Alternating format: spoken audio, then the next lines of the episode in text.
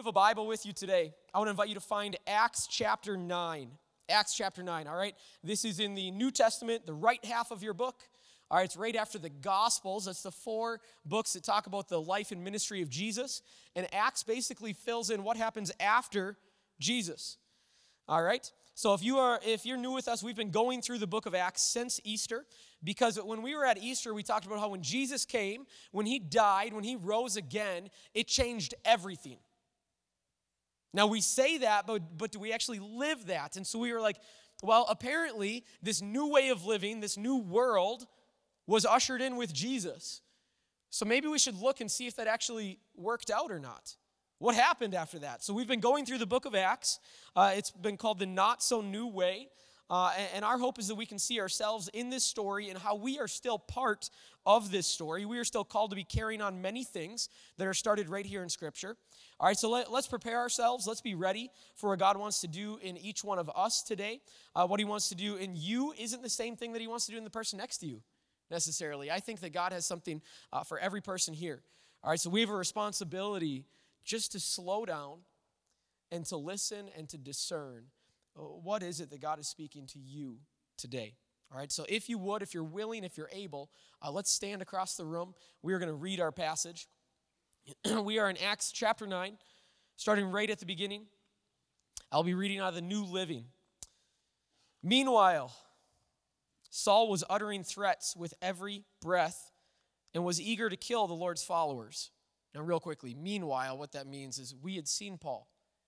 Paul was there when Stephen was killed. And then we took a chapter and we focused on Philip and some things that happened. So this is coming back and saying, meanwhile, that grumpy guy is still mad about Christians. All right? He's eager to kill the Lord's followers. So he went to the high priest he requested letters addressed to the synagogues in Damascus, asking for their cooperation in the arrest of any followers of the way he found there. He wanted to bring them, both men and women, back to Jerusalem in chains. As he was approaching Damascus on, a on his, this mission, a light from heaven suddenly shone down around him. He fell to the ground and heard a voice saying to him, Saul, Saul, why are you persecuting me? Who are you, Lord? Saul asked. And the voice replied, I am Jesus, the one you are persecuting. Now get up and go into the city, and you will be told what you must do. The men with Saul stood speechless, for they heard the sound of someone's voice, but saw no one. Saul picked himself up off the ground, but when he opened his eyes, he was blind. So his companions led him by the hand to Damascus. He remained there blind for three days and did not eat or drink. God, I just pray this morning, Lord, maybe we've heard this scripture before, maybe it's the first time. God, I pray that we would look at this with, with new eyes, Lord, that we'd be looking for something uh, from you today.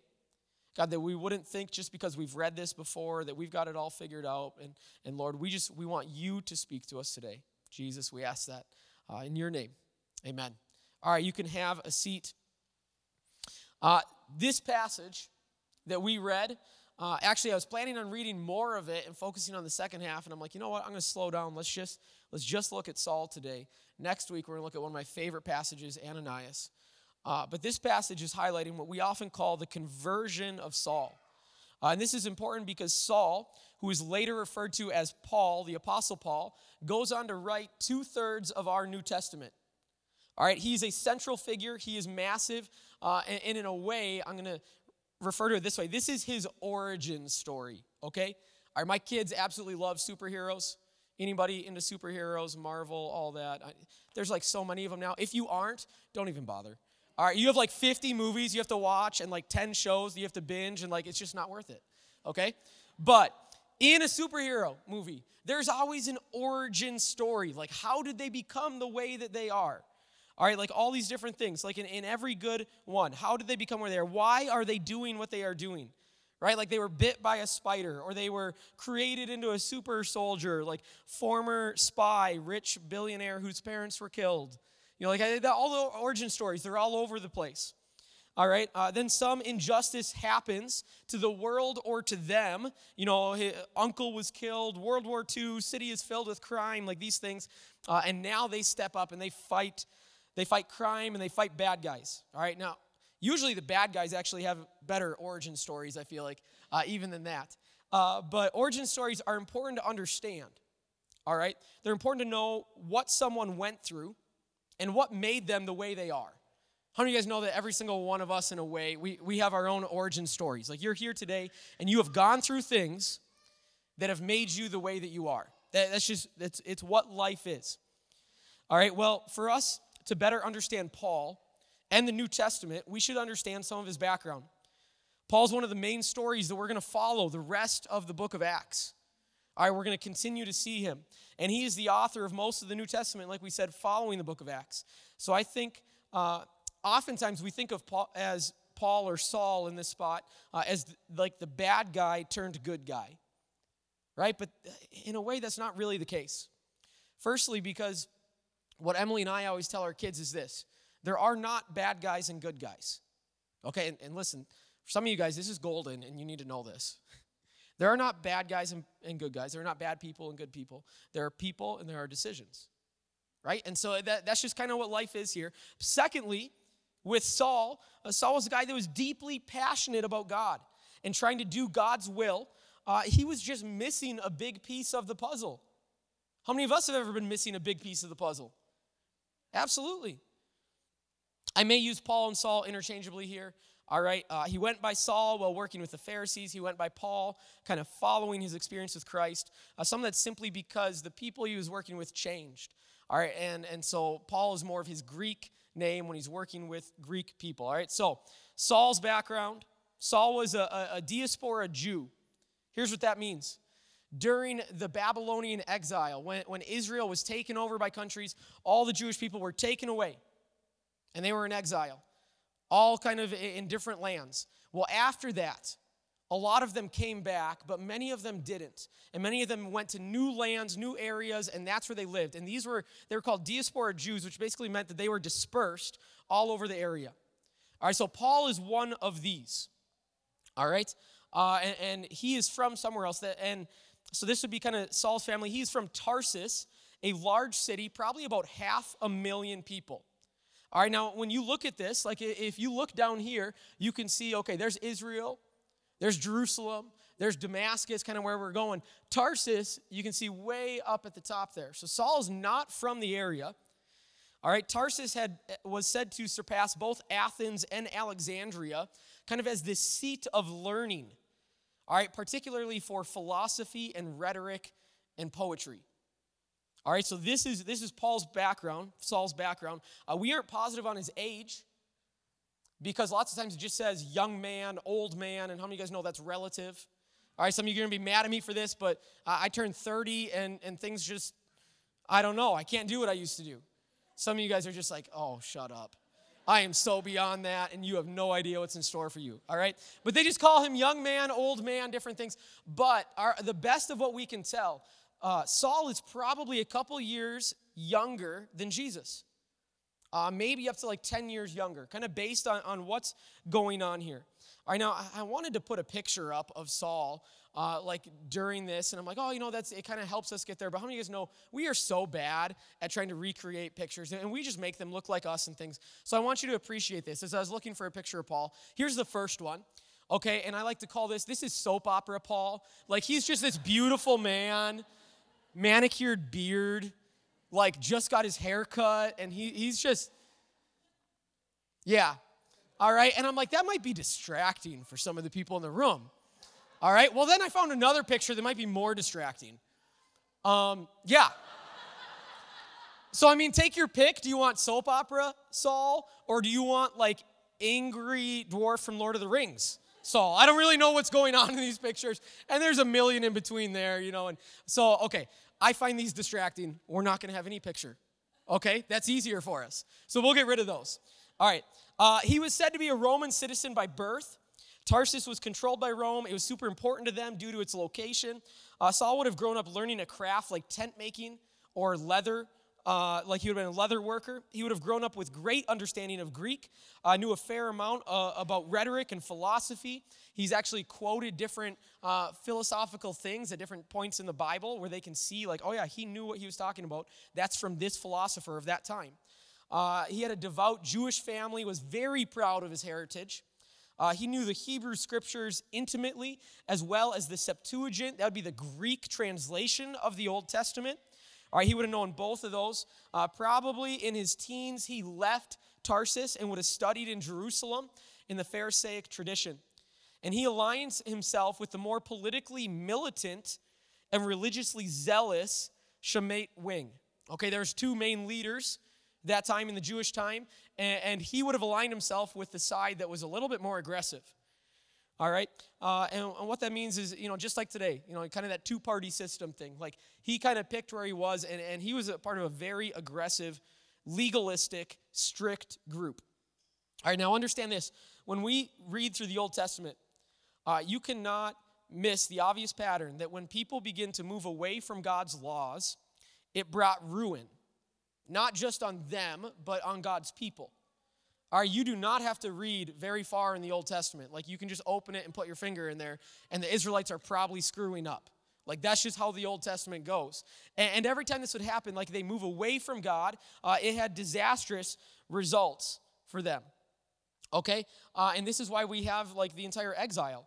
And when people went rogue they, and kind of did their own thing, when they moved away from what God commanded them to do, really bad results followed.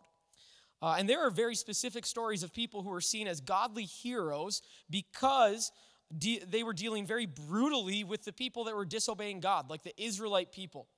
All right, uh, in Numbers 25, you have Israelite men who have started to sleep with Moabite women, a different country, different group. Uh, this led to these men even worshiping the Moabite gods all right? Uh, so obviously drawing them away from God. God was incredibly angry about this, and he said, uh, You need to kill everyone who's done this. And, I think sometimes we have a hard time reconciling some of these things. Uh, and, Moses is passing this on to all the people. Moses comes out, the Israelites are there, and he's like, You have screwed up massively. And everyone's like, crying and they're sad. They're like, We've screwed up. We're sorry. How do we fix this? What do we do? And you can just picture like this exchange, almost like we're standing here. And then as this is happening, an Israelite guy comes walking into camp, holding hands with a Moabite woman, headed to his tent. Right? Like, it's almost like a comical scene in a way, like uh, the way it's portrayed in the Bible, where it's like everyone's here, like, oh, this is so bad. What do we do? How do we fix this? And as they're doing that, this is happening right there. And, and there's a guy in scripture here uh, that is happening here, and, and his name is Phineas. And he, he sees this happening, this Israelite man, this Moabite woman, and he gets up and he grabs a spear and he runs over to the tent and, and he, he kills them both. And Phineas is, thought of as this like hero of this like amazing, like it's all about like this this purity and righteousness and holiness of God's people. And he was so zealous about this that he went and did this. And, and I'm telling you this now, like Phineas would have been a hero of Paul. Like he would have had posters of him like on his wall as a kid because that's the type of person he was. He's like, I want God's people to be holy. All right, and, and so this is the, we have other stories of this happening as well. The entire uh, um, uh, Maccabean revolt is like based around this as well, and, and things that happened in there. This idea of like God's people need to be holy. And we can sit there and we can say that that's a good goal. But you can see that things are just kind of they're interesting how it plays out here. All right? Now, here's the thing. You actually you could think differently among God's people. That didn't mean like everyone thought the exact same thing and if you didn't you were going to be killed. Right? Like we have examples of that when we have uh, Jesus and he's talking with Pharisees, he's talking with uh, Essenes, he's talking with all different groups. They believe differently. If John the Baptist, he believes a little bit differently. But the distinction here is they were not seen as leading God's people away from God. Anytime someone was leading God's people away from God, it brought a new level of zeal that God's people started to push back against that. Okay, so we can kind of see the heart behind this. Maybe there's a good thing there. Maybe they're going too far. All right, God's kingdom to the Pharisees was going to show up and be brought by them keeping the law in every single possible way. That's what they believed. That was going to result in God's kingdom coming. So when Jesus came, he made some massive waves. You can see why they wanted him dead. Right? Because Jesus was not just seen as a better teacher or gathering bigger crowds than theirs. Like there's probably some jealousy, but he is seen as actually leading God's people away from God. by the Pharisees. So this leads to his death. And then we think back to Stephen. We had just looked at his story a few weeks ago. Stephen gets up and he starts talking and giving the history. And, the Pharisees are like, Yep, we're with you. Yep, yep, we agree. Okay, all this about Moses. Yep, keep going. All of a sudden, he gets to a spot, brings up Jesus and this new way, and they freak out and they kill him. Because they, Stephen was seen in this moment as leading God's people away from God. And Saul approves of this because Stephen, again, he's leading them astray. So Saul's running around doing God's work. He is keeping the people holy. He is completely devoted to God and God's ways. And the teachers above him agree with him. They not just condone his actions, but they believe in what he's doing, giving him the tools and the resources he needs to accomplish this. Their focus is keeping God's people holy, set apart, pure. And they will do whatever it takes to make that happen. Because God's kingdom and his Messiah are going to come through the the result of Israel's holiness. Do we understand that? Do we understand a little bit more of why they're coming from where they are, why they're upset with Jesus? Like it actually, when you can put yourself in their shoes, it makes sense why they would be aggressive in this way. So Paul was taught and modeled that violence is okay if it means keeping God's people holy and pure. All right? So we're tracking with this, I hope. Uh, Saul, he had a bright future ahead of him.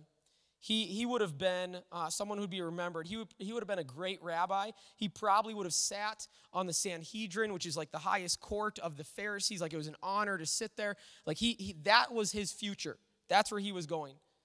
All right, and he had been training and studying for his whole life. And he was so convinced that he was doing exactly what God wanted, that he was right in God's will. So you can see Saul, Saul in a way, Saul was the good guy not the bad guy of the story.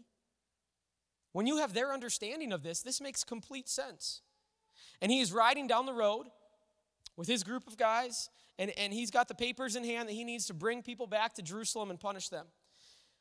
That way, he can keep God's people holy and pure and undefiled and moving towards him.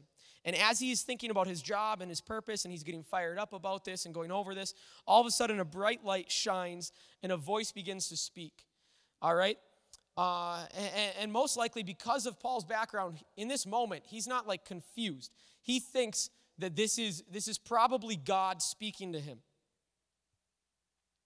Because think of all the things in the Old Testament that he would have known these scriptures very well of messengers coming to people. And for a Pharisee, they would have hoped that they would be seen as like important enough that God would send a messenger to them. This is like his dreams coming true in this moment. All right, there's a whole piece I cut out of here. There was a way that they meditated that this would have made complete sense to him, being like, God is appearing to me. It's because I am so good. I am so holy. I am keeping his people holy. I am doing his will. And he's like, Yes, finally, this moment, God is here, this bright light. Who are you, Lord? And imagine his surprise when the voice says back, I am Jesus.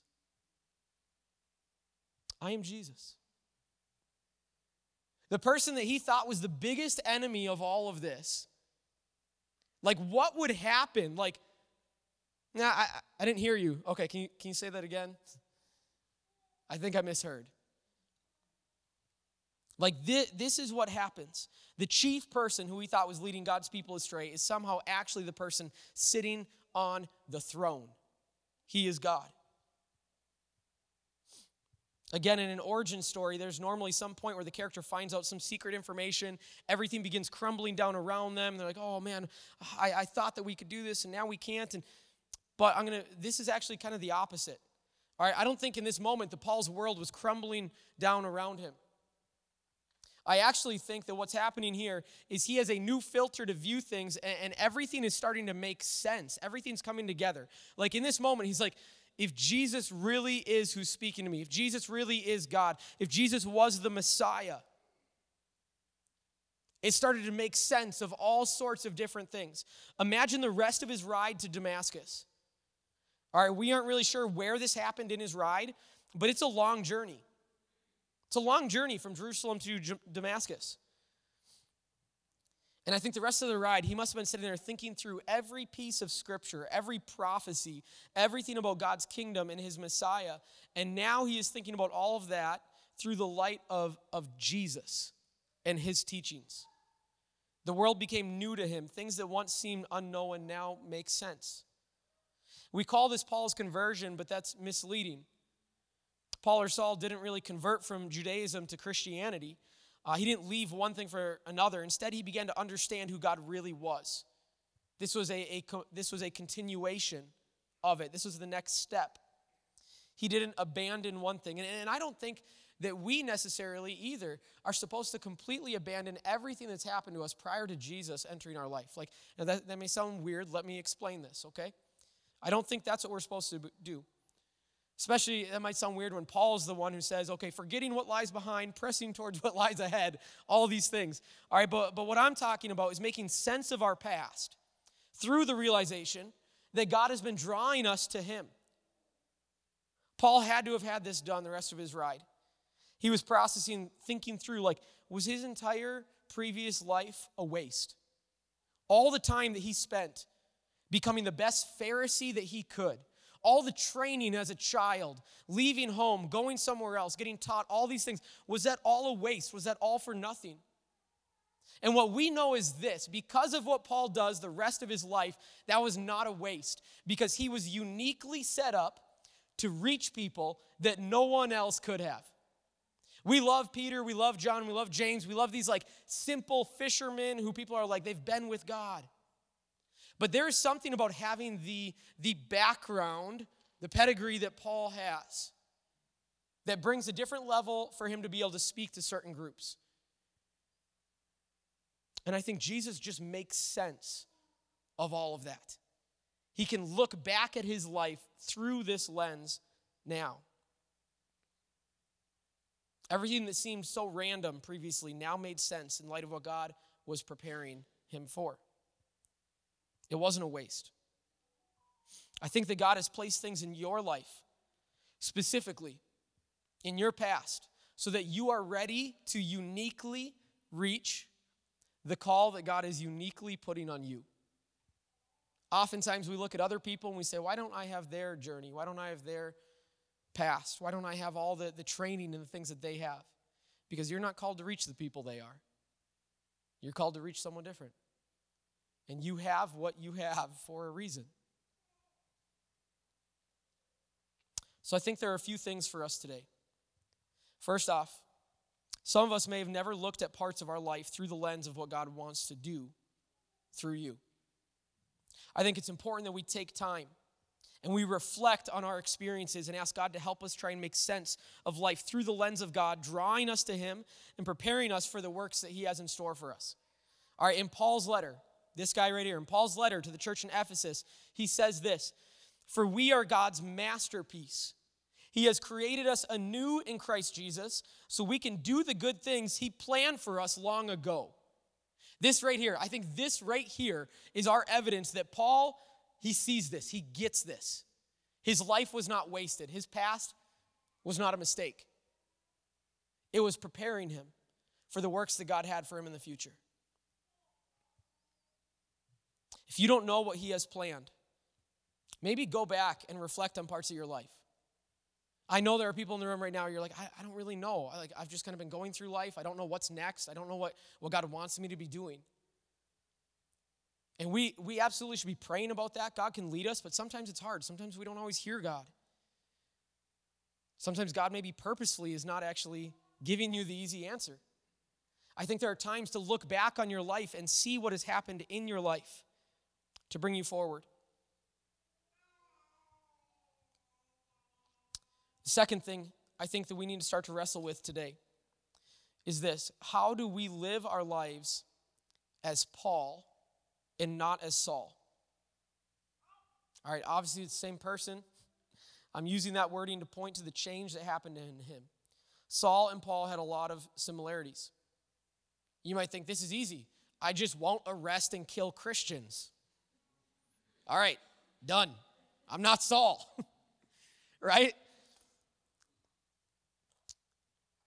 But here's the thing if you love God, if you are devoted to Him, if you want to do everything you can to follow Him, you want to grow, you want to see His promises fulfilled, if all of that describes you, you might still be walking still in the footsteps of Saul because all of that described him. That should cause us to pause. Apparently, that isn't enough. Why not? See, the religious leaders, they had hyper focused on the wrong parts of God's plan. And that same thing still happens today. All right, I said this earlier. Saul was the good guy, not the bad guy of the story. Saul was doing everything he could to follow God. So he should be fine, right? Except for the fact, if you remember, God's presence had basically left the Israelites after the exile. When they came back, they rebuilt the temple, and God's presence does not, we don't see it enter the temple the same way. So the Israelite people, they, they seem to be moving forward, void of God's presence, or at least not in the same way, at minimum. And they are trying to do what they can do best, but we drift. We naturally drift. We think we're moving in the right direction, but our natural selfish desires, our natural pull brings us, and, initially you might just be a little bit off. You might be a little bit off, but you go another mile down the road with that little bit off, and you are going to be way apart. And that's what seems to have been happening with the Israelites. So when Jesus comes on the scene and tries to bring them back to the heart of God, they had drifted so far that they did not even recognize the heart of God. They were so far from him that when presented with the heart of God, it wasn't just slightly different teaching that would be tolerated. Like the Pharisees, the Essenes, John the Baptist, all these people. No, it was they were so far from the heart of God that it seemed to be leading God's people astray. And Saul, in his zeal to follow God, was actually attacking the kingdom of God. There are some areas of Christianity where this has happened today. All right, people have, have become hyper focused, overly focused on one area, and they ignore other areas. I'm going to be honest here. I, I primarily, I blame politics. All right, and listen, I want you to pay attention here. This could be one of the most important things we talk about in this series. I'm about to describe where some of us in this room, where you're at.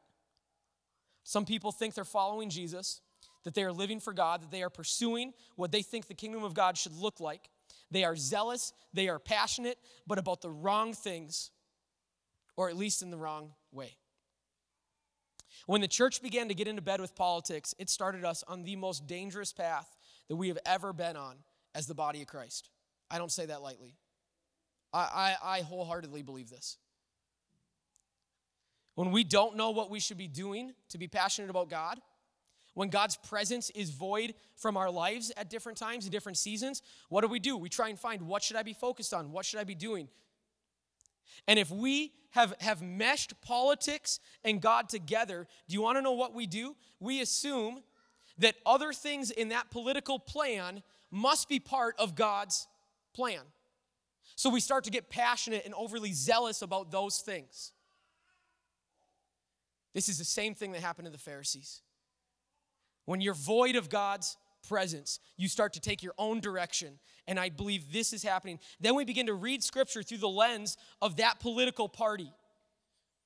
All right? And we're like, well, my party believes this, and I see that in the Bible. So these other things must be in the Bible, and we start to actually even see those things in the Bible the way that we read it because we are reading it through the filter of our politics. We do not see our politics through the filter of Jesus. We see Jesus through the filter of our politics. And that is dangerous. That is dangerous. Paul's hero probably was not Boaz from the Old Testament, the man who brought in a poor immigrant woman who was Moabite, by the way, who needed to depend on welfare from others and cared for her, he probably instead idolized Phineas, who stabbed two people, one of them a Moabite woman, with a spear because they weren't holy enough. These stories, eh, you, you have a Moabite woman in each one. One who apparently is the bad guy, ran through with a spear, and a Moabite woman who needs rescuing in the other. And you know all that boring genealogy stuff that we skip over in the Bible and we get to it, and so and so begat so and so, begat so and so, begat so. I'm like, I don't even know what begat means. All right? Like, and it's just page after page of these things. When you look at the genealogy of Jesus, Phineas is not in there. But Ruth the poor Moabite woman is. Moments like that, when Paul began to actually dig into who his Messiah was and he saw things like that, I guarantee that blew his mind. I was chasing the wrong thing, I was following the wrong people. I made a mistake in what the kingdom of God actually was.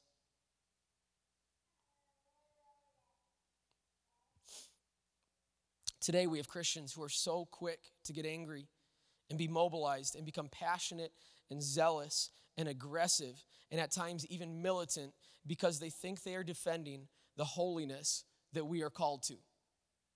They are defending that against the culture that is around us. But let me say this if at any point your zeal leads you to a form of Christianity where you are attacking other people, other image bearers of God, you need to stop and reassess if you are following in the footsteps of Paul or Saul. When you become passionate and zealous, what is the driving force behind it? That's the question that I want us to be able to answer today. Think about that. Think about the things in, in life that really get you going and you get talking about, and your blood starts to boil and you're excited about it.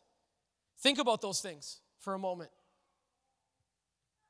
What's the driving force behind that?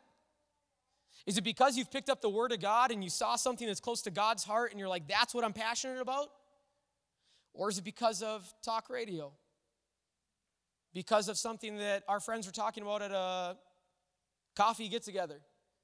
Is it because of what we heard on the news? How often is the driving force behind our passion not the kingdom of God? And I see this all over the place. I am part of this at times. We all are.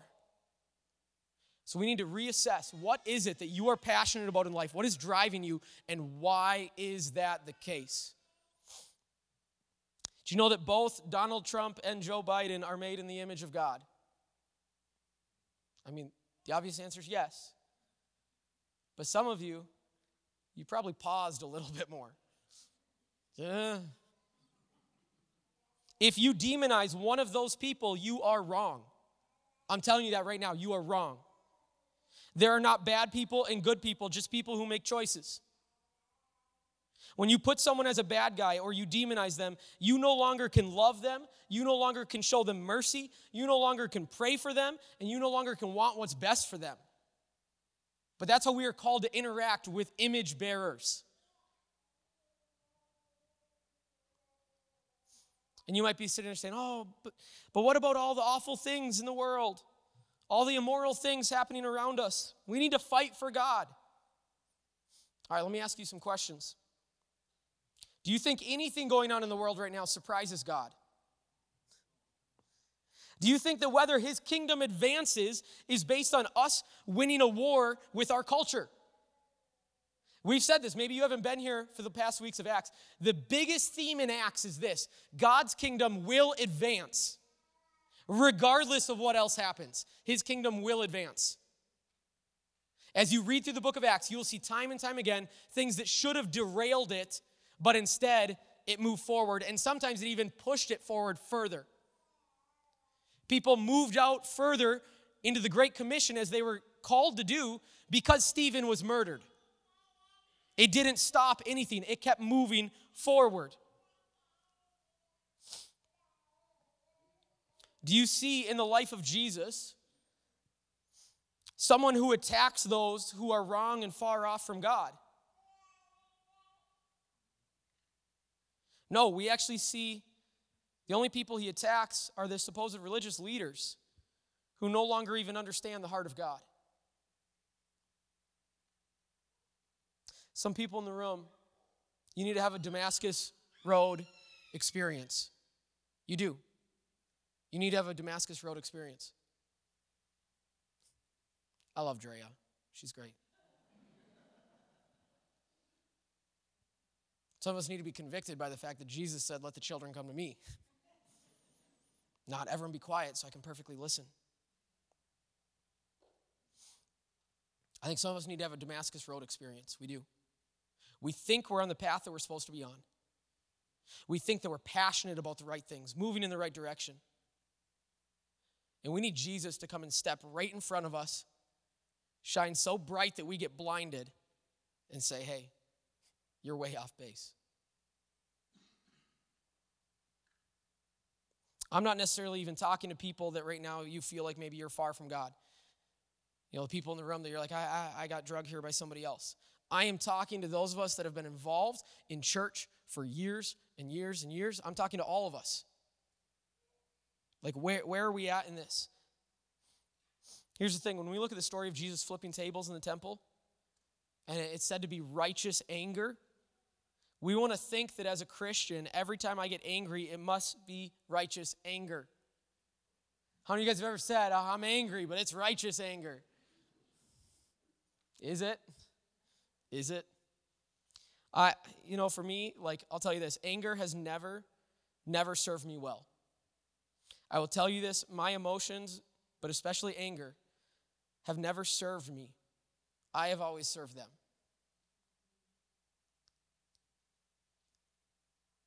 I think God can use our emotions. I think they're there for good. I don't think that's the human default. I think most of us, our emotions control us. It's not the opposite. I don't think we understand what it means to have righteous anger. I think we are way too quick to throw that phrase around. I think instead we just want to have an excuse to let our emotions control us. All right, let's stand as we finish.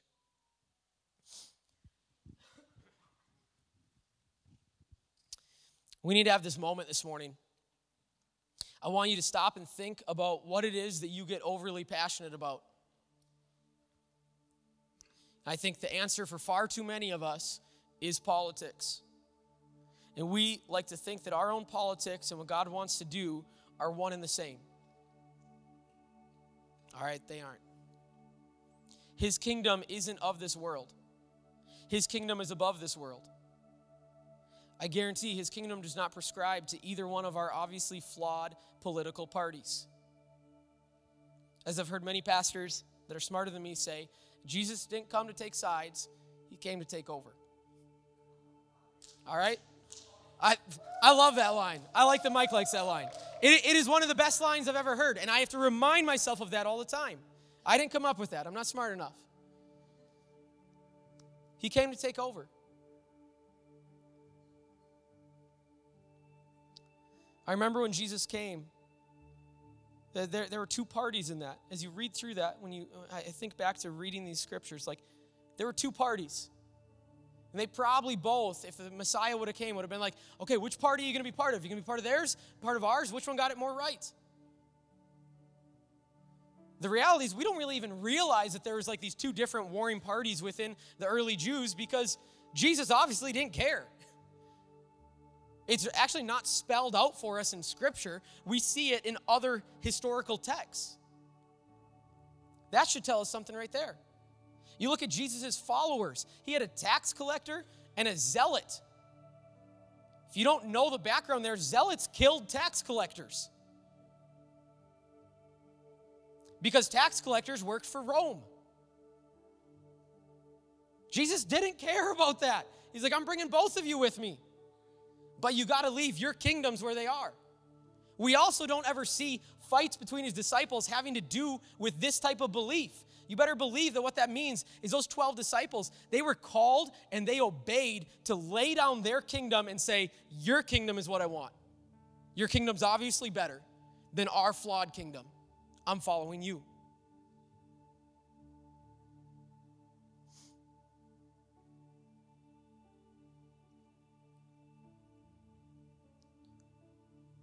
Some of us need to have this wake up call. I want us just to take some moments here. I'm slowing down because I believe that right now God is speaking to people in this room. And when I say that, realize this speaking might look different to a lot of different people. That doesn't necessarily mean that you have some audible voice coming through the clouds, real deep voice. You know, that's, that's not what I'm saying. I think sometimes God will just draw something to your mind that naturally maybe wouldn't have been there. God's reminding people of moments where maybe you've screwed up and you, you've basically been screaming at an image bearer of God, at another person. And yes, that includes if you're screaming at them through a computer screen. We need to figure this out.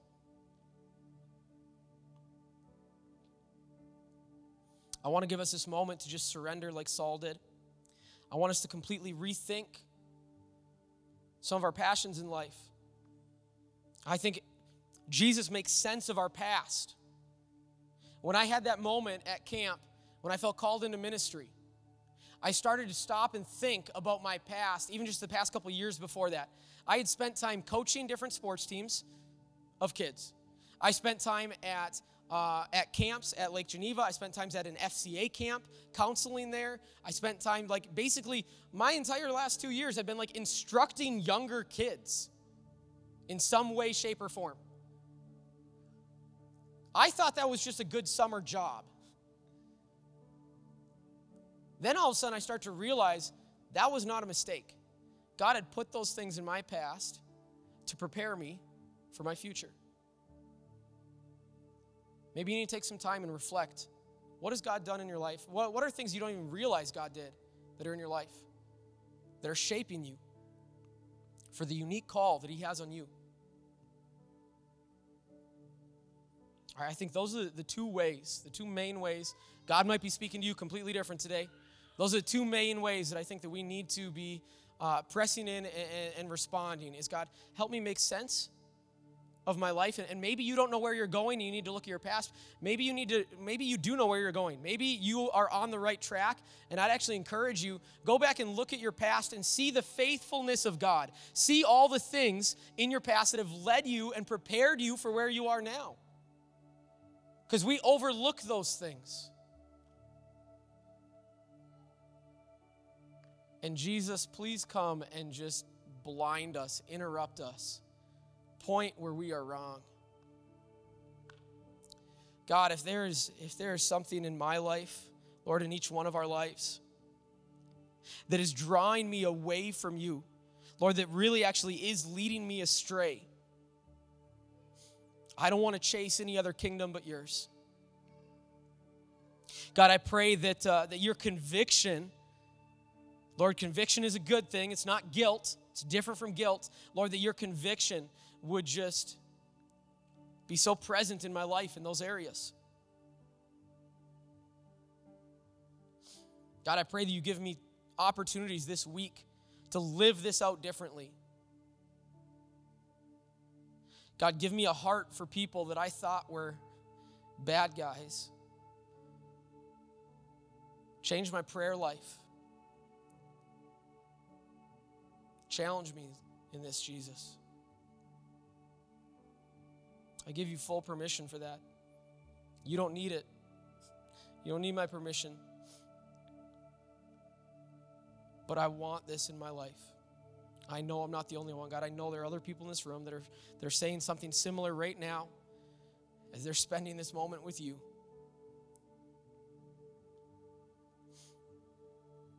I just want to say this. If this is all new for you, and you want to figure some of this out, you're like, you know what, I think there's more to this life than what I've been doing. I think I have been living for my kingdom and not his. I'm not going to I'm not going to embarrass you. I'm not going to make you step out of your seat or anything like that. On that card that was in the in the chairs, there's a box you can just check. What that does is it allows us just to contact you this week and say, "Hey, let's grab coffee, let's grab lunch. How can we help you? How can we help you walk forward in this? How can we help you move forward towards what God has for you?" So you can check that box. You can drop it in the, the wooden box by the doors as you leave today. But let's just do this. Let's just close in prayer together here. God, we need you. Jesus, we need you. Holy Spirit, we need you.